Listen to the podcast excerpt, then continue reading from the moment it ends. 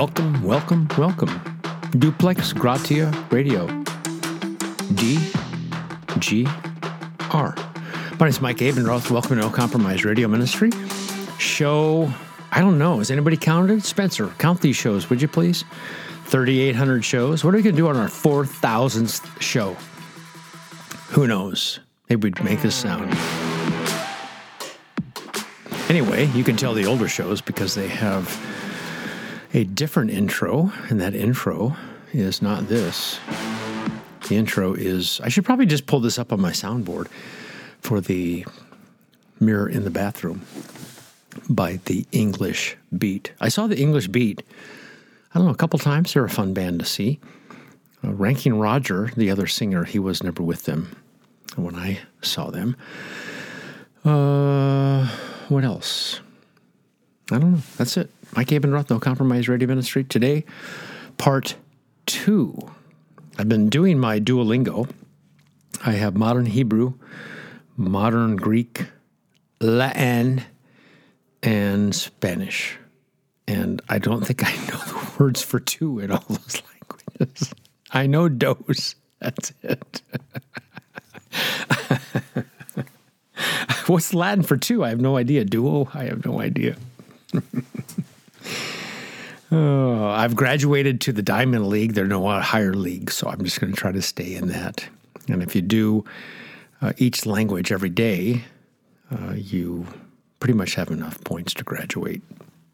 But that's about it. I think I'm on day 409 or something like that. Who knows? It's better than playing a game, I guess, on my phone.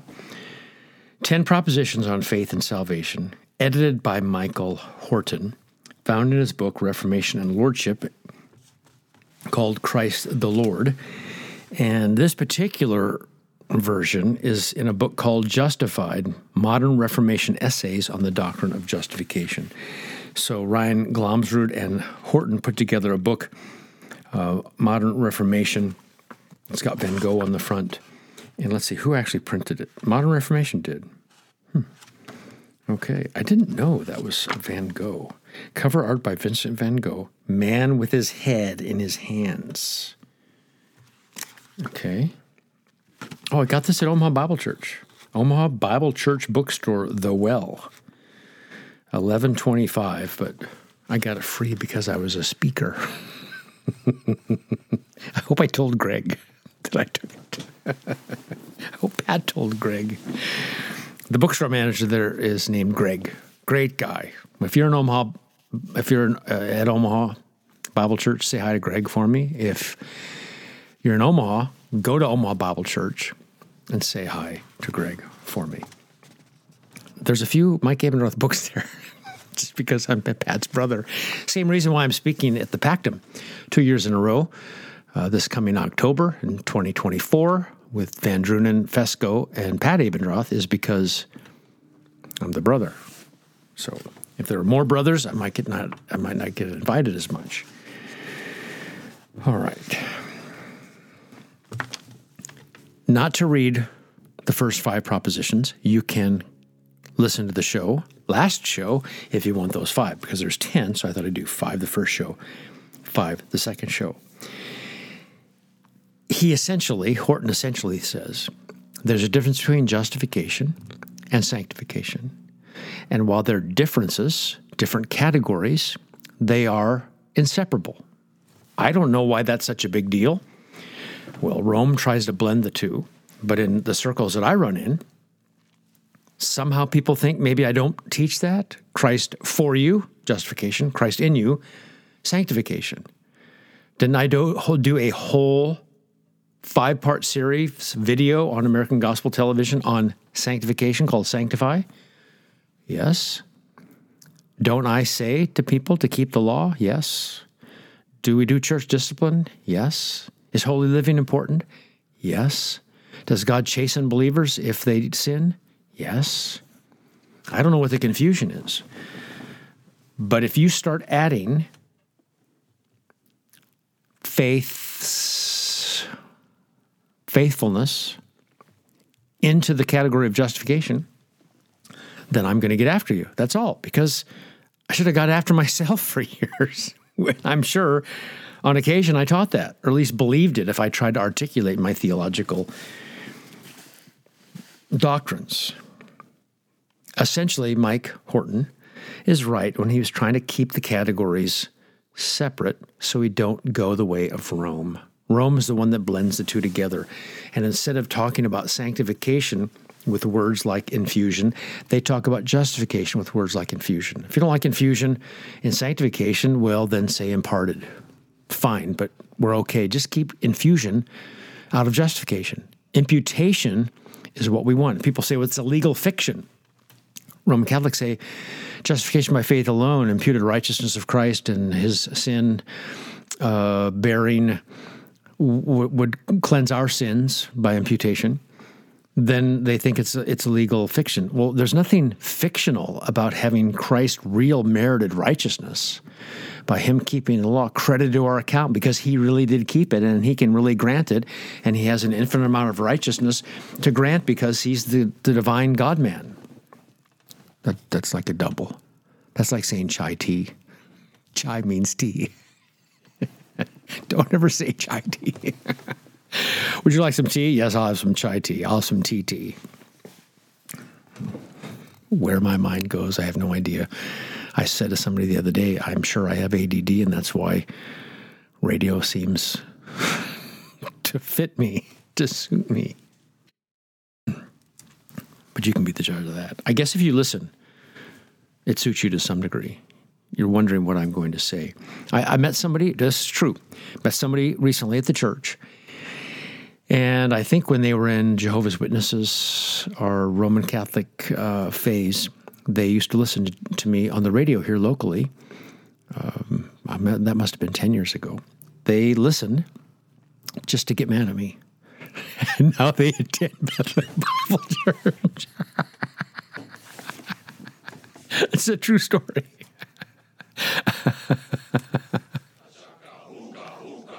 So classic.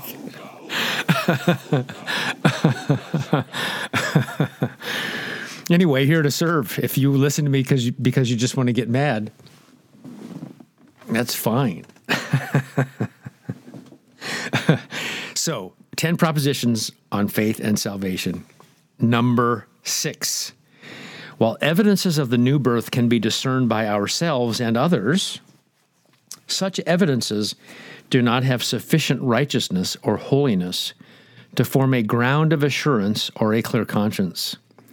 For as Calvin says, a fine confidence of salvation is left to us, if by moral conjecture we judge that at the present moment we are in grace, but we know not what will become of us tomorrow. All right, let's break that down a little bit here on No Compromise Radio. Remember terminology that's simple. It's tried, it's true, it's biblical, and it's historical. We don't have to make up things. And so we say fruit and evidence. When it comes to holiness and thankfulness and love and affections and obedience and faithfulness, we're all for that. I mean, actually, we believe in three uses of the law. So we're not against the law. We're just against jamming any of our law keeping into the category of justification. But when there is fruit or evidence, let's call it fruit or evidence. Let's not call it a condition or the ground of, sancti- uh, of, of justification, excuse me. See how easy it is to make a mistake theologically? If you talk enough, you're going to make mistakes.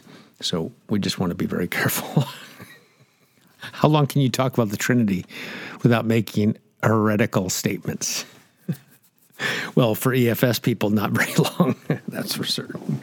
Uh oh, that's a different show. We have to be careful. Fruit and evidences are simply that fruit and evidences. Just call them that. Like R.C. Sproul why, said, why do we have to go around trying to say other things about it? Why don't we just call them fruit and evidence? Right. And by the way, when people say, Doug Wilson is famous for this, I believe in a living faith. I don't believe in a dead faith. See, sola fide. I think you might want to rethink that if you believe what he says. Maybe he doesn't still say it, but I think he just did recently about living faith when the whole Costi Hinn thing happened. And Costi then called Doug. I think they were FaceTiming or something in a car that I saw the picture. it was, well, see, I, I believe in a living faith. I, you don't think I believe in a dead faith, do you? It's a living faith. That, that's code. In my opinion, that's code for having love, having affections, having a desire for holiness, categories of sanctification. If you're talking about a living faith, not a dead faith in the category of sanctification, I'm all for that because faith without works is dead. No problem. Dead faith, living faith, loving faith, obeying faith, affectionate faith, a desiring faith, an obedient faith, a faithful faith. All those I am totally in agreement with and I'm down for and would sign off on and agree. Drum roll. I don't have any drum rolls. So I don't know what to do. Don't have a drum roll. If it's in the category of sanctification, great. But when you tell me living faith in the category of justification, I say you're federal vision. And I don't care if you call yourself an oatmeal stout federal visionist or a light amber federal visionist or a porcupine federal visionist or a filet mignon federal visionist or a creme brulee federal visionist, you're still a federal visionist. If you, in the category of justification, have a living faith, that's how you talk, a living faith. And by the way, it's easy for people if they have taught the wrong thing to teach it the right way just by using using ways that we have discussed theology for a long time, even if you think of Turretin. I affirm this. I deny this and I differentiate by this. That's all it would have to. I mean, uh, in the past I've taught this, it's been wrong for these reasons, and now I teach this. And what I'm not saying is this, and what I am saying is that. And if you would say, I teach a living faith now, and when in the category of sanctification, that faith is living and loving and desiring and treasuring and obeying and being faithful, okay, it's in that category. But I, I don't want to teach, this is how people should say it, I don't want to teach that living faith is in the category of justification because in the category of justification, sola fide, it's not even sola repentance, it is knowledge, assent, and trust.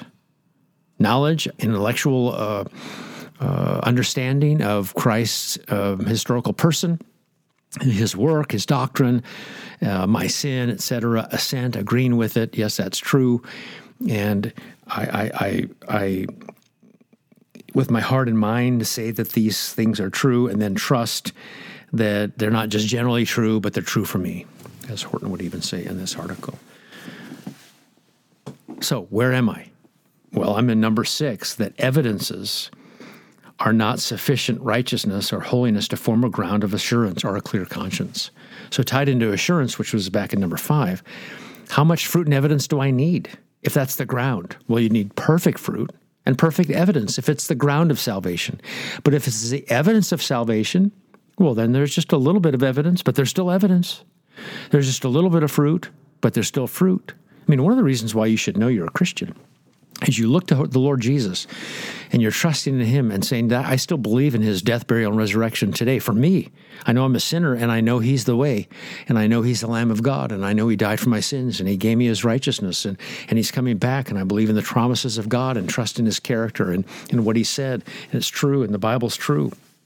I believe those things. And I wish I had more obedience. I wish I had more love. I wish I had more desire for holiness. I wish I had more faithfulness and I'm sad when I don't.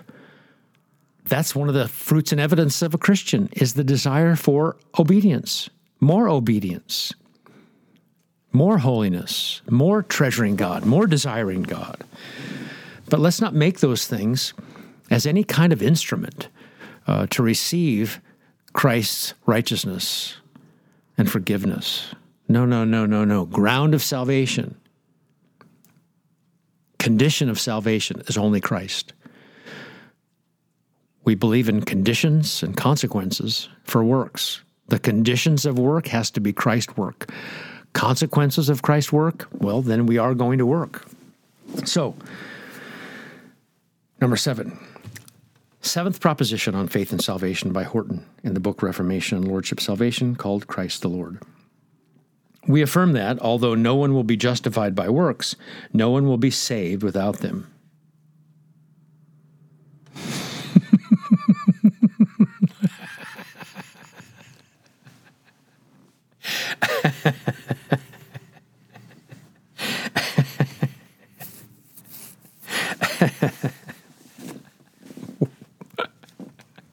How long had you been on that medication?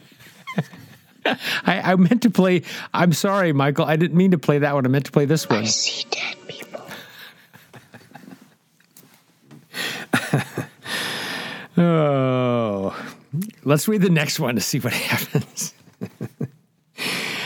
I don't necessarily mind the statement if I've got the first six and talked about the first six in terms of justification, sanctification. You don't have one without the other. But in light of these conversations we've had with the whole Piper thing and Federal Vision and Shepherd and Fuller and all that stuff, I, I usually don't talk that way. oh. We affirm, number eight, that it is contempt and presumption, not faith, that produce apathy with regard to the commands of God. Well, this one's a lot easier. And I thought it was going to explain more of seven, but it, it really didn't. I might go back to seven. I might not.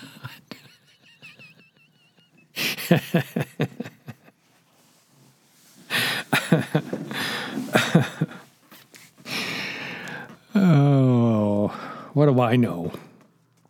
We affirm that it is contempt and presumption that produce apathy with regard to the commands of God, not faith. So faith says, I want to obey God, right? So if you're saved by the non meritorious instrument or through the non meritorious instrument of, of faith, you're going to want to obey. You're going to want to desire. You're going to want to be obedient. You're going to want to mortify and and uh, live mortify your sins and live under righteousness. You're going to want to do that. This is counteracting the point that might go something like this. If it's faith alone and nothing about you, then maybe you're going to be lax and maybe you're going to be sinful. Maybe you're going to be antinomian. And so if we have a Damocles, a sword above you, you're going to work harder. If part of your salvation, uh, your justification before God is based on your own works, and you're going to make sure you work hard. But what Horton is saying is contempt and presumption produce apathy, not faith. And so if you're presuming on God and you are bugged at God and, and you know, in contempt with God, or, yeah, is that the way to say it? I think that's the way to say it. Then that's going to say, I'm not going to obey God. I don't want to. I don't need to, etc. Number nine, he seeks to tear Christ apart who imagines a Savior without a Lord. Christ offers no priesthood outside his prophetic ministry and kingly reign. In other words, we have a whole Christ, and that whole Christ, he is prophet, priest, and king. He is Savior and Lord. And of course, if you confess with your mouth Jesus as Lord, I'm conflating Philippians 2 and Romans 10. I you know what I think it? I think it's the medicine. Think it's the Medzin. we used to say Medzin. I think that was uh, DeForest Kelley, McCoy. I saw him once in person when I went to some Star Trek convention. If you confess with your mouth that Jesus is Lord, there you go, and believe in your heart that God raised him from the dead, you will be saved. For with the heart one believes and is justified, and with the mouth one confesses and is saved. For the scripture says, Everyone who believes in him will not be put to shame. There's no distinction between Jew and Greek, for the same Lord is Lord of all, bestowing his riches on all who call on him. For everyone who calls on the name of the Lord will be saved. Romans chapter 10, verses 9 through 13. I don't know why everything's so funny these days to me. I haven't had any any medicine for quite some time. oh. You receive Jesus. He's the Lord and Savior. And when you have Christ for you, justification, you have Christ in you. And you don't have to make Jesus Lord of all your the areas of your life in order to be saved. But when you're saved, you're going to see an increase, or at least a desire for an increase, at least a struggle to increase. the Lordship of Jesus over different areas of your life. There's going to be a struggle. And that struggle might be in what you watch, what you think about, what you do, what you don't watch, what you don't think about, what you don't do. And there's a variety of those things. But I think what Horton is trying to do is to make sure that we don't somehow think that Jesus has to be totally, uh, we have to submit everything to his lordship in order to come to Christ. No, no, we believe in Jesus the Lord, and we come to Christ by faith alone, knowledge, assent, and trust. And then the next category of sanctification, we'll begin to see areas of in our life that more and more submit to the Lordship of Jesus. Jesus is Lord before you're saved or after you're saved. Jesus is King of Kings. Jesus is prophet, priest, and king before you're saved, after you're saved, all the time. And you receive Jesus the Lord, prophet, priest, and king by faith alone. And when you do, you're going to see a desire, a struggle, an attempt to more and more say, I'd like you to be the Lord of my life in my finances. So maybe you can even think about that in your own life. I was pretty tight with my money for most of my life. I had to, you know, whatever I, I got, I earned. I pretty much had nothing handed to me. And therefore, I don't know, I just didn't spend money a lot on things and was pretty frugal. Maybe I was I was cheap, I don't know what the difference is between the two, except one makes me feel better than the other. And I got saved in 1989, September to October, somewhere uh, right around there. And immediately I learned that my ability to make money was from the Lord, my mind and everything else, and my persuasive abilities as a salesman, sales rep, territory manager, and that everything I had was from God. Whatever I had, the money that I had was God. It was God's money. I needed money to get by, so He lets me have money. And I started giving money right away. This has nothing to do with I want to brag about how much I give or anything like that. My point is, over time, I believed that whatever the Bible says was true, and then I wanted to do that. And it was easy for me at the very beginning. Jesus is Lord of my uh, of my money and therefore I didn't even know where to send the money. So I started. I mean, I sent money to Bob Larson, I sent money to Charles Stanley, I sent money to Chuck Swindoll, uh, and then I got plugged in a local church, a Grace Church, and then the money that I gave it was through Grace Church, local church. But as time went on, then I thought, well, can I be even a better giver? And I thought, you know, as I'm thinking, using terminology that I'd use now, back then I, I, didn't, I didn't really wouldn't use these words, but I would have, would have agreed with him. I think I'm not going to give money on my net income. I think I'm going to give a percentage based on my gross income. I mean, after all the taxes are taken out, I don't want the government to get first dibs. I want the Lord to get the money first. So I'm going to give money, a percentage based on gross. And it started off at 10%. And then I thought, well, you know, I think I could maybe make it up to 11 or 12 or whatever. And the lordship of Jesus over my money, it started right away, but then it grew. And so that's all I think Horton is saying. And number 10 those who are confident that because they have exercised their will or mind in such a way, God is obligated thereby to save them, show contempt for God's holiness in Christ's cross. In other words, what do you have that you haven't received? And it's not something that you do that saves you. You're not going to get to heaven and say, It's because I exercised my own will. Because remember, because of Adam's sin, we are bound in sin and enslaved to sin. God is obligated to no one. He's no one's debtor. And we don't do something and God says, Well, therefore I have to do that. This unbeliever did this, that, or the other. Therefore I'm I'm responsible and morally obligated to do X, Y, and Z. So we're trying to keep and protect God's free grace, right? That's what we're trying to do. Anyway, Mike Abendroth, No Compromise Radio Ministry, Duplex Gratia Radio, 10 Propositions on Faith and Salvation, edited by Michael Horton, in a little booklet of comp- compiled articles from modern Reformation on the doctrine of justification. So I think I think that was that was good, ex- except for that one. That essentially, if you understand all this and don't just throw it out of nowhere, uh, if I said this, uh, you can be justified without being sanctified. Would you believe that? There's no one who's ever been justified that hasn't been sanctified. And you're like, yeah, what about the thief on the cross? Well, there was even fruit and evidence in the thief's life as he said, I deserve this, and said to his fellow murdering thief, you know, hey, we got what we deserve. This one's sinless. And then even calling on Jesus with faith. So, anyway, uh, could anybody be justified and not sanctified?